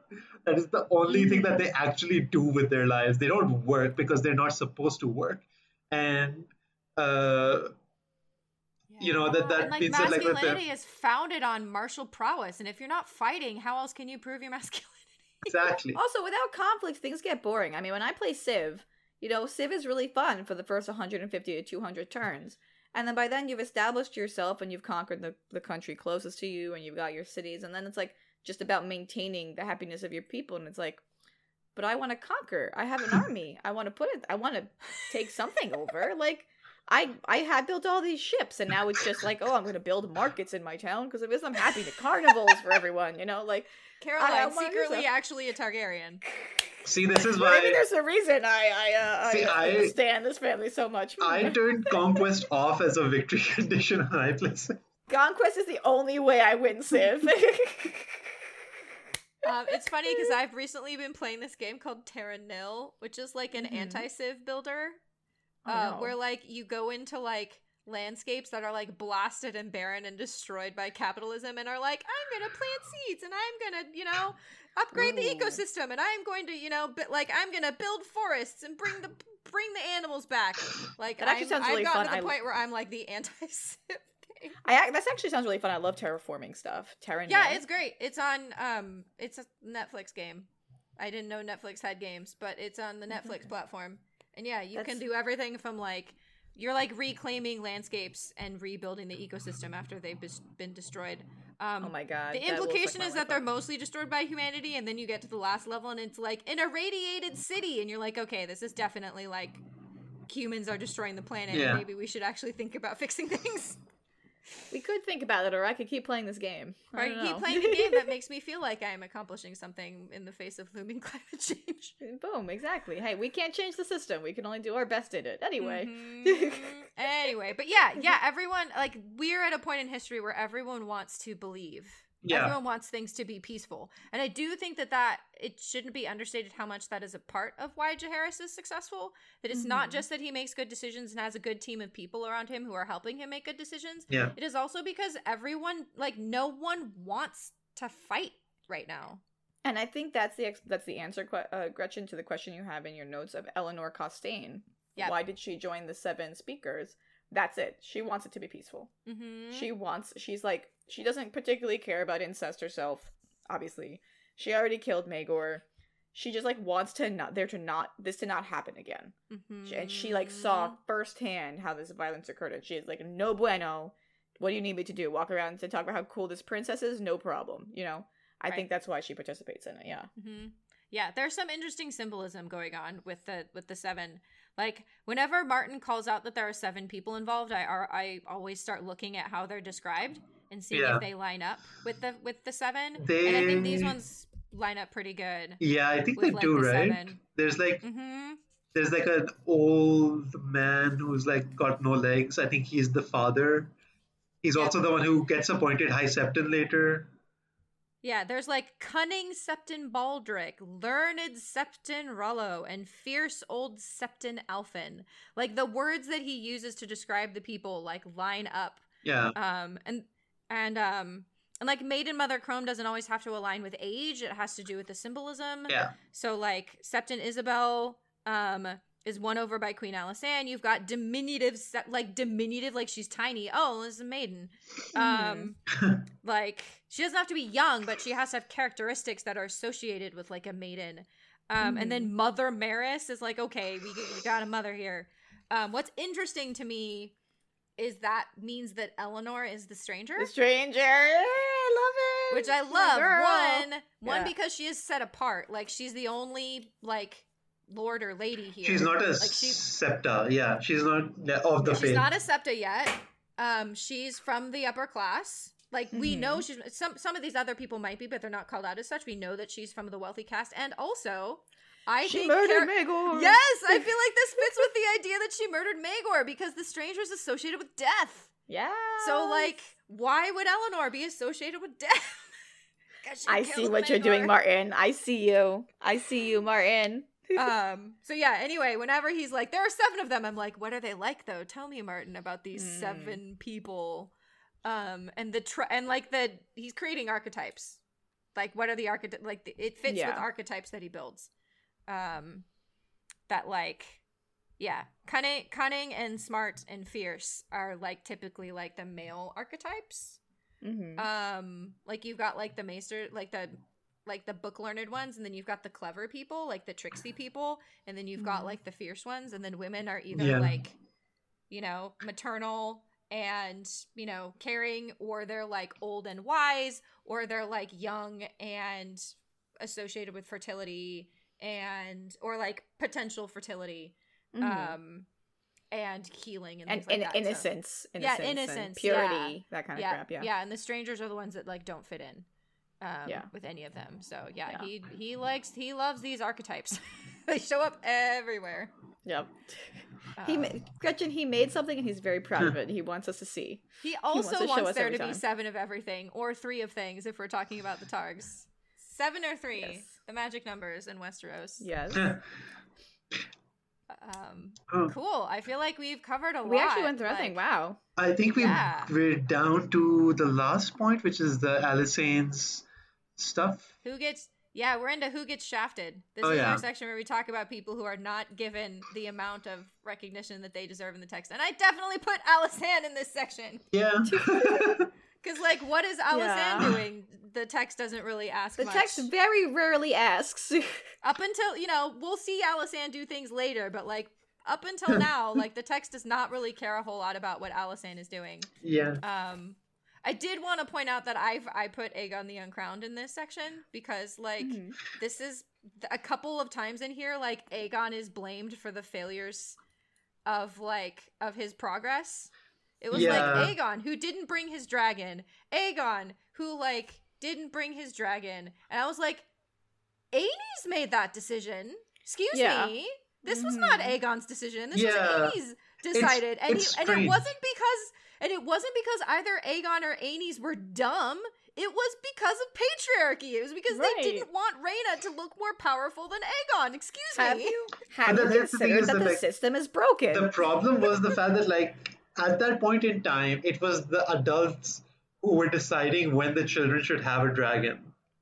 So Mhm. at some, like, when Rhaena was a small child, they just gave her a hatchling. Yep. And for Aegon, there either wasn't any hatchlings available, or he wasn't. Yeah, he wasn't given one as a kid. Yeah. Yeah, and I don't and he seemed to like not be motivated to claim Claim one, one for either. himself until he wanted to threaten you know, until a little bit later in his life. yeah, that's the thing is that It like feels he, like either a thing that it feels like either the adults decided or the kids got to decide if they felt like claiming one rather than Yeah. it just being given to them. But the way it's stated is that they were given, like the Aenys was given Quicksilver, and Rhaena was given a dragon hatchling as well, uh, Dreamfire, Dream. and that that's Mhm. um, that means that like at this point in Oh. time, the children didn't get to say when they got one. That was two generations later when Jaehaerys' children, who become dragon riders, become dragon riders much older, and they decide they want to become dragon riders for themselves. Yeah, and Aegon claims Quicksilver. Yeah, that's after Yeah, so Aenys Aegon, dies. so that's that's why, like, yeah, he doesn't Yeah. claim Quicksilver until after Aenys dies. So if, when Aenys was still alive, he didn't have a dragon. yeah, exactly. There like, also weren't as many. There weren't as many dragons in existence Yeah. at the time. And also, there's claim? there's symbolism there. There's a symbolism of like, I mean, because dragon is power, right? So Yeah. anytime you see someone claiming a dragon, it's about claiming power. Yeah. And Right. so, like, the fact that he doesn't have power while his father is still alive is like symbolic of the fact that like he doesn't. He Until doesn't his Right. father's have dead. Yeah. Power. until Power his it is father's father's dead. dead. Yeah. Right. Yeah. Yeah. But even that being the case, like that decision was ultimately about like, well, you don't want Aegon to look weak because he doesn't Mhm. have his own dragon. Yeah. And it's not because like Aegon the way it's framed in this section makes it feel like they're being like, oh man, Aegon just like didn't understand why you should have dragons. And I'm like, no, that's what happened.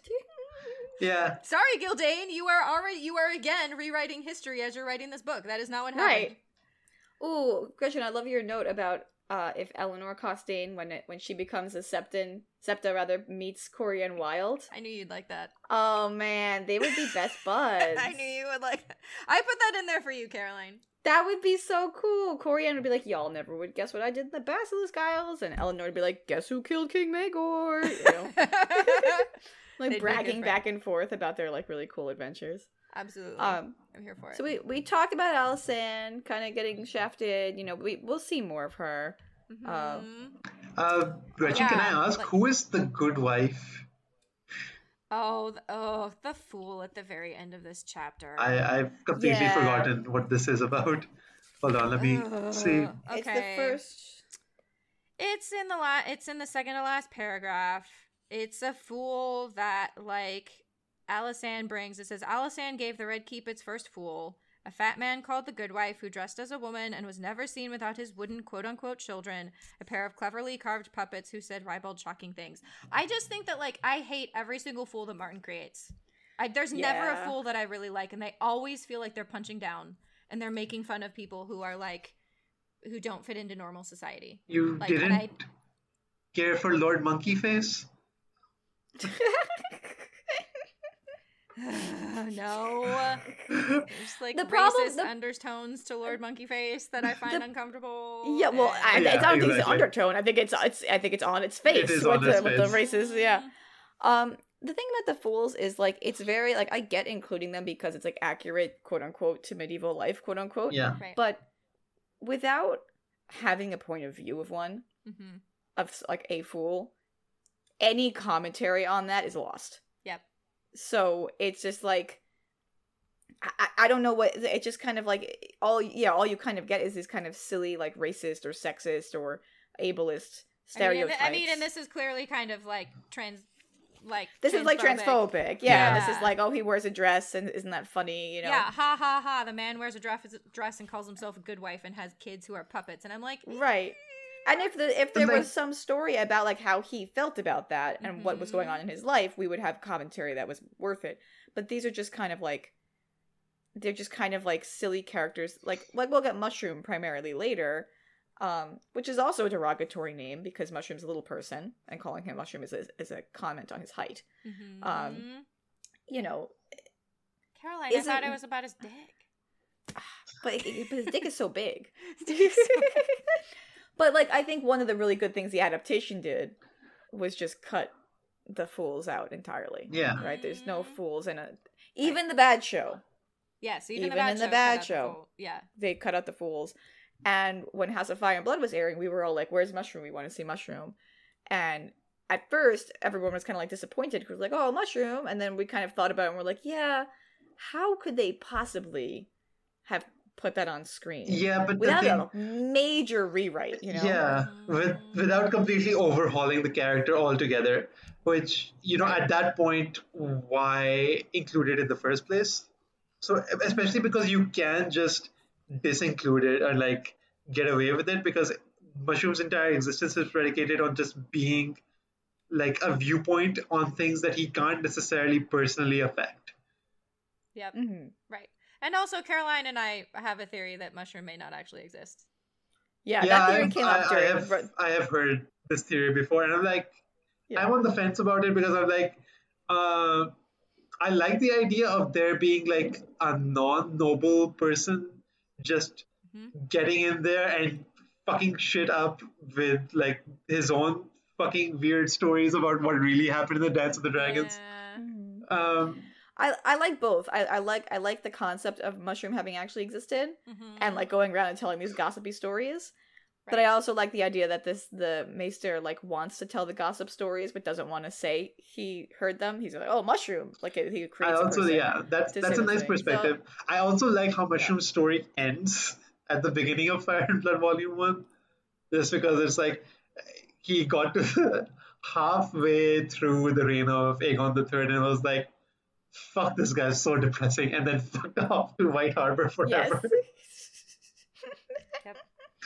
Um, so yeah. Anyway, I just want like I just want to put it out there that like Mar- Martin's not perfect. he's and this Yeah. is one of the areas No. where I feel like he consistently falls short and like is, Yeah. is a lot of his fool characters are often ways to depict um, people who like live and exist in alternative ways in society, and they are often made the butt of the joke. The funny like, thing is, that- is, you know whether or not that's historically accurate like maybe that, that like whatever this is fantasy this is not history. Um like i mostly just want to call it out. I want to acknowledge to the people reading it and to our listeners that like we recognize that like this is not great. This is not this is an area of weakness for martin that like Mhm. the a lot of the characters who lists who live in what we would call you know in alternative ways in westeros are often relegated to being in positions on the margins and that Yeah. can mean making a living as someone who is like made fun of for money and like that's really shitty and i wish martin had more of a robust like like you said caroline if he had a point of view character from at least one like a point of view from at least one of these characters at some point so that we could understand their mindset like i have a harder time giving him the benefit of the doubt in situations Mhm. like these because i don't actually can i assume that what he's trying to do is make a commentary on how terrible it is that Westeros is such a bad society that people like this have to make a living as a fool. I don't know if I can believe that. Like I that's a Mhm. way to read it as like he's self-aware. But like Yeah. I don't know that the text can tell me that he's self-aware because nothing about the way these characters are told tells me that Martin is self-aware of what he's doing. I have to assume that that he is being self-aware and the text doesn't give me enough to go on. The closest we get to it is in Dance with Dragons when Tyrion is with Penny. Mhm. and to the extent that that the presence of of court fools and gesture, jesters in this story is relevant to Tyrion's narrative arc, Right. that that might get us somewhere. His narrative arc isn't done, so I don't know. Mhm. You know, it's kind of similar to like Daenerys's white savior thing might get us somewhere, but I don't know yet because the books aren't finished. Right. Like it might, there might be something that you know, and he's our main character, right? So characters exist. He's a main character, so characters exist around him for his part of the story. That's just kind of how it is. So there might be something that at least some kind of characterization or commentary or critique that gets us there, Mhm. but it feels more like an afterthought. Mhm. I'm kind of surprised because Fire and Blood came out in 2018. I'm kind of surprised this kind of stuff got past Yeah. like the sensitivity readers Mhm. because it really wasn't like that mention of this like the mention of this fool completely unnecessary. Yep, I like didn't need that. Mushroom is a character who like does stuff, but this one's just like I think yeah, I think this one is kind of it's it's like I had completely forgotten this was even mentioned and it did not like parse when I was going over this chapter to like prepare for the podcast either. So like Mhm. it's entirely possible that it just went by so quick that like people just did not register it uh, Mhm. as much and unless you're doing a close reading because like it's the thing is that it's just a flyby mention um, Mhm. whereas mushroom later on is just like even though his only role is to just be a window into like what's happening around him he's still enough of a character of his own that like it's noticeable and like leaves some sort of impact on the reader whereas this and all the previous mentions of fools in the in fire and blood are kind of superfluous um, yeah. Mhm. and they're, te- they're supposed to tell us something about the people who hire the fools more than the fools themselves i think Mhm. Right, right. Which means that they don't. They're not actually characters that exist for their own purpose. They Yeah. exist to characterize other people. yeah Um, Right. Yeah. like there- you but said, there's yeah. also no reason. There's no reason a fool needs to be like. I, it, there's no reason a fool needs to be a person who is otherwise marginalized, Yep. or to mimic someone who is marginalized. So Yep. the the good wife, I don't think we have. We we only have a description that he's a fat man. We don't know anything else about him.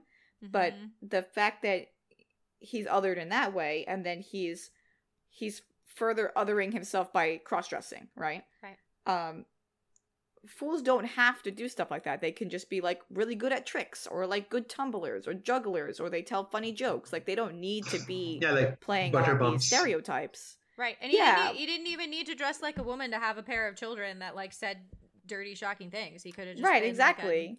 a, person who had a pair of puppets who liked to say dirty things. Like, yeah yeah. didn't have to. They he didn't have to like. he Martin didn't have to didn't have to add create- four three four or five gimmicks on top of each other Yeah, Yeah. like and and and I'm taking it back to like the level of like the author. Like Martin Yes. didn't need Martin didn't need to create a persona of someone who is, you know, cross-dressing or a Mhm. transvestite or like, you know, whatever the language is, like he didn't need to buy into the stereotype of like l- like what is it because it feels to me like what this is doing is saying like what's inherently funny is that this is a man dressing as a woman yeah Right. and like that plays into stereotypes that we have a society about transgender women Yeah. and Mhm. and like what and like that they are inherently like amusing because it is you know we all know quote unquote like big scare quotes that like our society perceives of a lot of trans women is like oh yeah that's just a man in a dress and like Mhm. that's funny and has been used as a joke for a very long time and so when Mhm. i read something like this i'm like martin you didn't need to do this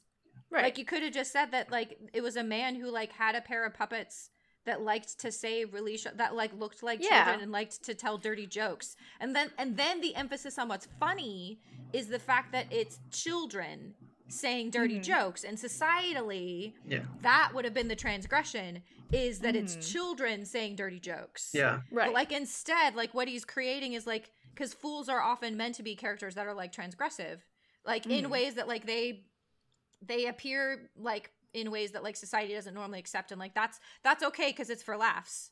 So like Mhm.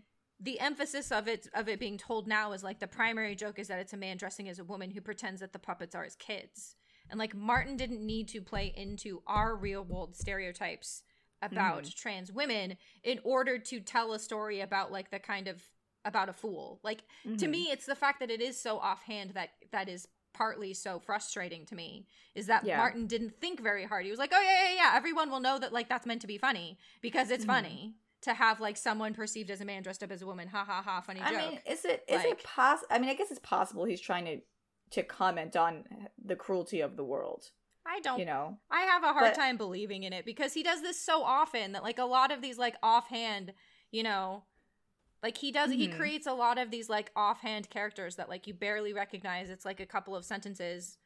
And I don't know that all of them are meant to be commentaries on how the cruel the world is. Sometimes it just Yeah. feels like he wanted to he's just filling like I don't know, he's just writing. Yeah. like well, I don't know. I, mean, just, I just I don't know that like George Martin has the most nuanced understanding of trans experience.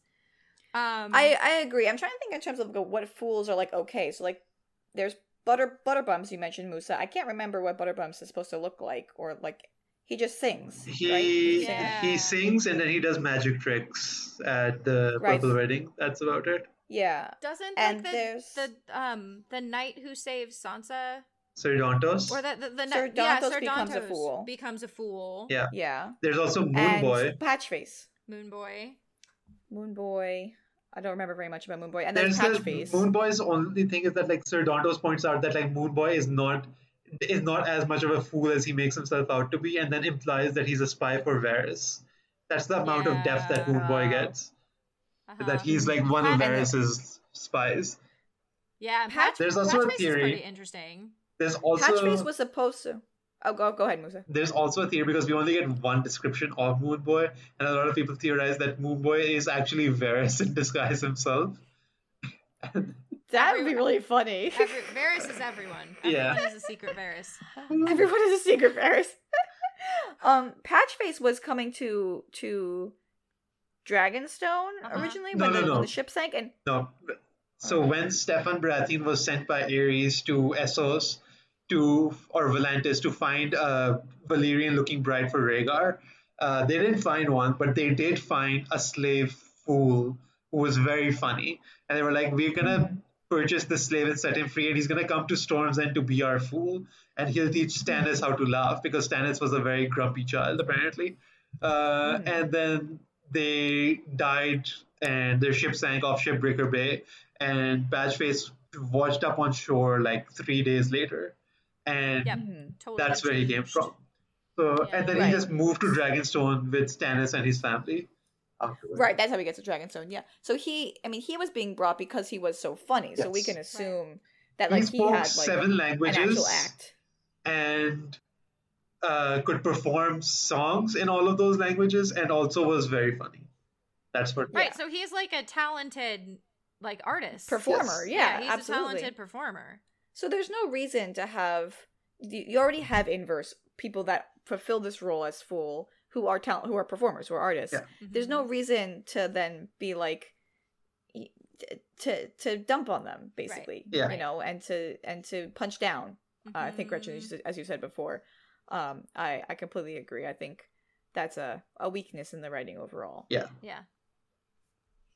So, well, I think we've pretty thoroughly gone over everything, Yeah. right? Oh, one other one final one final thing that we can talk about is um I mean we don't need to say much, but like uh this is the first weapons reference in this section that we have seen to the idea of waking a sleeping dragon. Right. Ooh, yes. Um and that it is you don't in want to wake it- the dragon. Yeah, you don't want to wake sleeping dragons, and it is in reference to the High Septon not wanting to speak out against Jaehaerys and Alysanne's incest wedding, is he didn't want to quote wake sleeping dragons. So this is the first idea, like the Mm. first time we get the idea of like waking a dragon is like awakening violence, Yeah. Mm. um, and that you want to like you know keep the violence down and like Yeah. minimize it. So like I feel like that is very well like ties really directly into what we see in Dany's storyline of like what it means to wake the dragon. Like Yeah. what it means to wake the dragon is to wake up to the idea of like using violence as a form of power. Yeah. Mhm. Um, whether that be personal violence, um, because I do think that it relates to the way that um, her brother Viserys treated her. That like Mhm. Yes. he would say like you don't want to wake the dragon, that was about personal, domestic, interpersonal violence. Yeah. But it Mhm. also refers to like the violence on a societal level of like burning things down. That like, but like waking a dragon is awakening violence. Yes. And And referencing back to that power. Yeah. Mhm. Yeah. Yeah. Um, so anyway, it just stood out to me that I was like, "Ooh, waking a sleeping dragon." We haven't seen that yet. Um, Martin likes to sprinkle those in. Mhm. Um, so yeah, I mean, we could talk more about like the words are wind and the words is power, but I think we covered that in our last episode. That like, um, Martin wants to remind it. I really like like you. I had written notes, and then like Musa, you like hit the nail on the head when you were like words without action, effective action behind them are Yeah. wind, and I was like, Are yes, that, that's the point. That's you know that's what Jaehaerys means when he says words are wind. That like words are wind when there is no effective action behind them. But like words are powerful, but they are powerful if they are backed by something, Yeah. either by action or like a real threat. Yeah. Like but like words are empty unless like you have a plan to enact them in some way or have effectively enacted those plans Yeah. Mhm. um, and that that's what Martin's getting at with with the with the fact that Jaehaerys, who simultaneously puts all of this emphasis on diplomacy, like is Yeah. talking about like, well, we need to use words. We're going to solve this with words. That like Jaehaerys is also the one saying words are wind, Yeah. and like Mhm. Martin wants us to live in that tension of like words without action are ineffective, but like words are powerful. Words can be powerful, Powerful and can substitute. yes. Yeah, and can substitute for actual violence. Yes. Like you don't actually have to use violence; you can use words um, instead. And I, I happen to think, I don't know, maybe I'll, Musa, I'll be interested to hear your thoughts on this.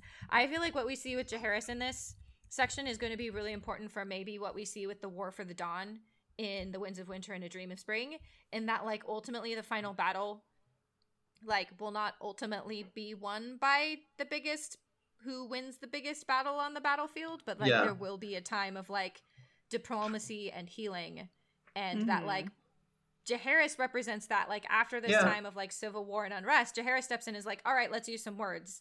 We I- also see it after the Dance of the Dragon, so I feel like he's setting that up to be something that happens at the end of A Song of Ice and Fire. I think that that's true. However, I don't think that that like words and peacemaking is gonna be with the others. I think the No, point is to yeah. stop No, the no. others. No, you can't make peace with climate change. You gotta Yeah. climate change. You I just mean, gotta get rid of it. even more than send them a climate change- and they sign it. even more than climate change, I think the others do very specifically represent like the ultimate form of slavery because they enslave people post death. Mm. And like even in death, there is no Ah. release from slavery, and that's how they tie into Daenerys's themes as well. And that's why like Yeah. she is an integral part of like the War for the Dawn as well. Mhm. Oh, I never thought of that. I love that. Yeah. Oh, yeah. see, so this is why we always have you on this podcast. so we always try to have you on because you always tell me things that I love I so really much. I like that theory as well. Yeah, Yeah. that like All right. death is freedom for some people. Yeah. So dark, dark and spooky. I mean, it's Uh, on that note, On uh, yeah. thank you guys so much for listening to us. I think we've very thoroughly picked apart um, this chapter, uh, this section, and the last section with Musa. Again, Musa, thank you so much for coming Yeah. on. We always love having you, Thank you so And much for having me. hearing your Yeah, we will. Hear we your hopefully will have you again uh, when we get further Yes. into Harris's reign. Yeah. yes. Yeah, I would love that. Anytime you want. Yes. Yeah, anytime you want. I need your hair stuff. And anyone else listening, if you would like to be a guest. We have gotten some emails, Gretchen. We got another email. We have we're very bad at answering emails. I am We- very sorry. I am very bad we- at answering. That We is emails. par for the course for any podcast. Um, Yeah. but we we will be answering those emails. We're just give us time because we're just anxious, uh, anxious little children. Um, but uh, if you want to email us and someday get a response, you can email us at House of Fire and Blood Podcast at gmail.com. And you can follow us on Instagram at House of Fire and Blood Podcast. And uh, until next time, remember words are wind, except when a dragon says them. Mm, mhm, Then they're fire. Then they're fire. Yeah, exactly. uh, also remember that uh, rich white people, um, of course, by which I mean um, actual Westerosi lords, hate seasoning uh, because they hate paying taxes. And of course, you have to remember teenagers having sex isn't made worse by incest, but incest does make teenagers having sex weirder. Excellent. Oh, I love that. All right, all right, guys. Uh, All thanks right. again for listening, and we'll talk to you guys next time. Bye. Bye. Bye, everyone.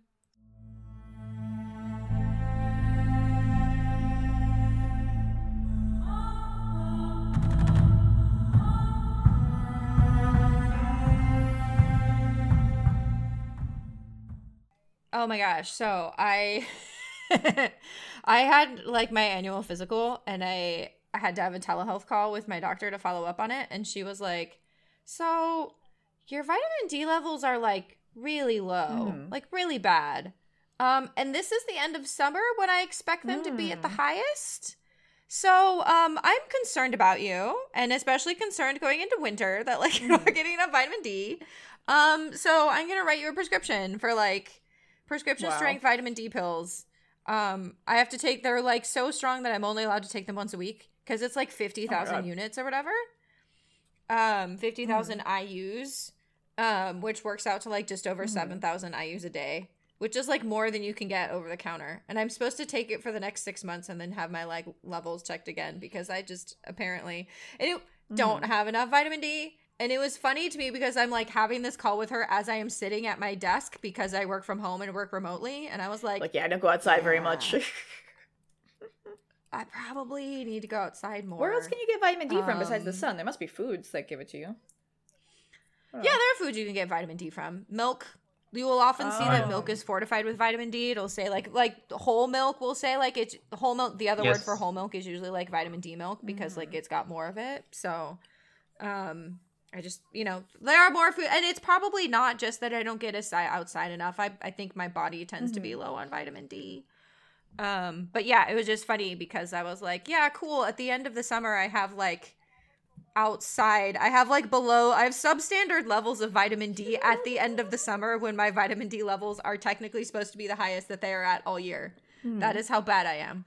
Um, so now I'm gonna start taking vitamin D and like see if I feel any different. Because that's the other thing is like I don't know how this is impacting me because I probably have been this way for a while. So like I could start taking vitamin D and be like, I don't know, magically I have more energy and I sleep better and I- Could be. Vitamin D is I don't um, know. because I, I I know a lot about baby deaths because I do a lot of baby homicides. I have a very strange niche. Um, Wow. as yeah, as in my criminal defense practice. Um, vitamin D deficiency is what causes rickets, I believe. And In Yeah, children, children, yeah, yeah. because you need it. You need Yeah. it for your bones to grow. But once you're an adult, it like shows up looking really different. Well, Um, you can have no symptoms. When I was reading about it, it's like you could have no symptoms, or it could be like you have chronic pain and don't sleep well and um, are really tired all the time. And I was like, I have all of those things, but I have no idea if it's vitamin D deficiency or not. maybe it is. Maybe like that. that that'd be kind of cool if, it, if that's it. And you it got just like fixes everything. yeah, you just got to It'd be get big old, big giant injections of vitamin D. yeah. So yeah, I am. Uh, I am, dear listener, in fact, a pasty white person who like doesn't get enough sun. And surprise, surprise, I have low vitamin D. Yeah. the eternal struggle, He- health and wellness here at House of Fire and Blood. I wonder if anyone in Westeros had a vitamin D deficiency. Probably. Probably. oh, that's funny. All right. I do sometimes wonder about that in fantasy worlds. I'm always like, why does no one have scurvy? I They- like they people in die. Westeros would probably have some scurvy. I don't know that they have a lot of access to citrus. People in Dorne do. Yeah, I mean, you know who wouldn't have scurvy? Sansa. Those lemon Yeah. cakes, man. Boom. They're just they're saving her life. I think scurvy is just a vitamin C deficiency. It right? is, yeah. Mm-hmm. So you can get vitamin C from other pl- other sources besides citrus. You can. Yeah, that's just like one of the best Yeah. ones. Yeah. Yeah. The, again, health and wellness here at House of Fire and Blood. The more All you know. Doo-doo.